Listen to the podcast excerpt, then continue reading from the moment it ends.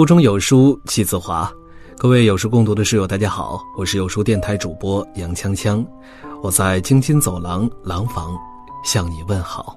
今天为您分享的文章来自于山叔，凌晨两点发完最后一条朋友圈，他去世了。这件事杀死了八百万中国人。昨天晚上，朋友圈那个提前回家过年的朋友去世了。小张一年工作很辛苦。这次为了陪伴家人，特意调休回家。回去后，饭桌上老友相会，数瓶白酒自然摆上，几轮推杯换盏。小张已经醉得不省人事，最后还是媳妇儿接到电话，将人接走。直到深夜，小张酒劲儿不退，难受得昏天暗地，于是使出了大多数人用过的醒酒方法，用手指抠喉咙催吐。厕所干呕一个小时后，躺回床上，本以为休息就万事大吉，可没过一会儿，小张突然肚子剧痛，整个人面色发白，呼吸逐渐微弱。送去医院之后，抢救无效，他离世了。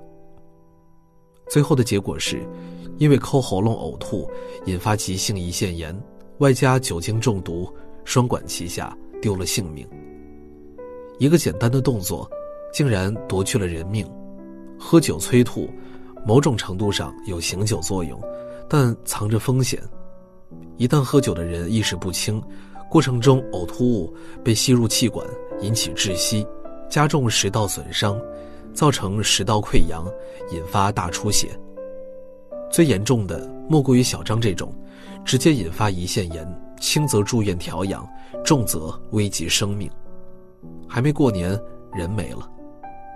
一顿饭把自己灌得大醉，喝酒图高兴，却让自己痛苦到强行催吐，甚至赔上性命，实在是不值。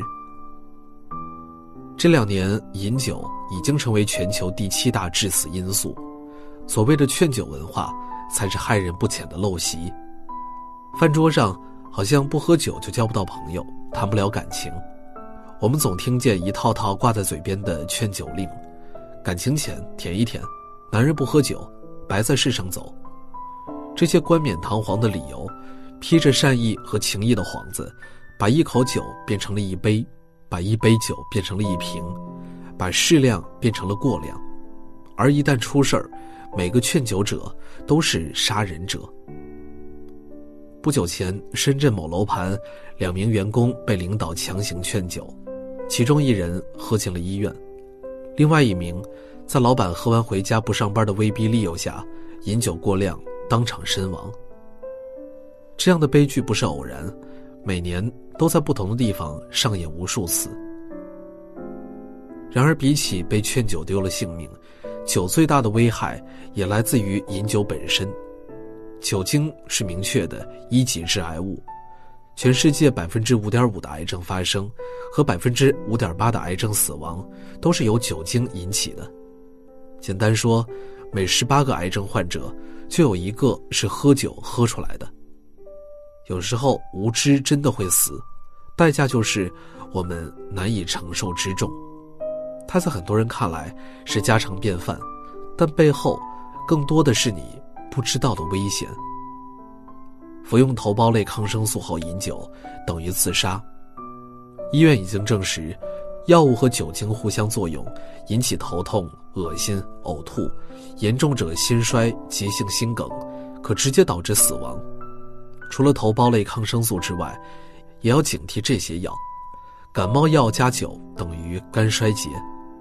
简单来说，感冒不喝酒，伤害高几倍。降压药。加酒等于低血压休克，安眠药加酒等于致命，降压糖药加酒，低血糖休克，抗心绞痛药加酒，头痛休克。同样带有“头孢”二字的药，部分带“消错”二字的药，还有氯霉素、酮康唑、华法林、胰岛素、格列本脲等药物。看完以上禁忌，不要觉得是故弄玄虚。毕竟每年有七十万人因饮酒致死，近十年死亡人数已超千万。酒的另一个危害来自于饮酒的误区。一组数据显示，中国的饮酒人群中，百分之六十五的人不是健康饮酒。误区一：小酌怡情，适量饮酒。可能有人要问了，出了问题是不是因为喝的太多呢？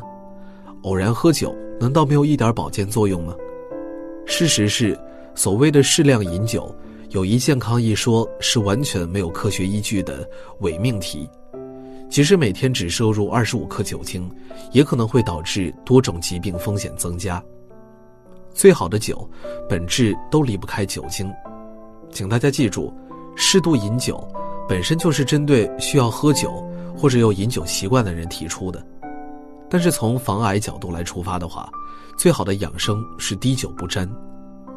误区二，酒才是真正的空腹杀手。似乎人只要空腹饿着肚子，就会出现无数饮食禁忌，比如说这样的叮嘱：空腹别喝牛奶豆浆，对胃不好；空腹别吃香蕉，对心脏不好。空腹别喝酸奶，活菌会死。一个科普显示，以上食物空腹食用并没有问题。鲜为人知的是，酒才是真正的空腹杀手。酒精是极少数胃能够直接吸收的物质，空腹饮酒不仅容易刺激胃黏膜，引发胃炎和胃溃疡等多种疾病，还更容易醉。对糖尿病人来说，空腹喝酒更是危险。容易出现低血糖，导致昏迷等严重后果，所以很多人饭前空腹，便倒杯小酒，就着花生米品得有滋有味儿。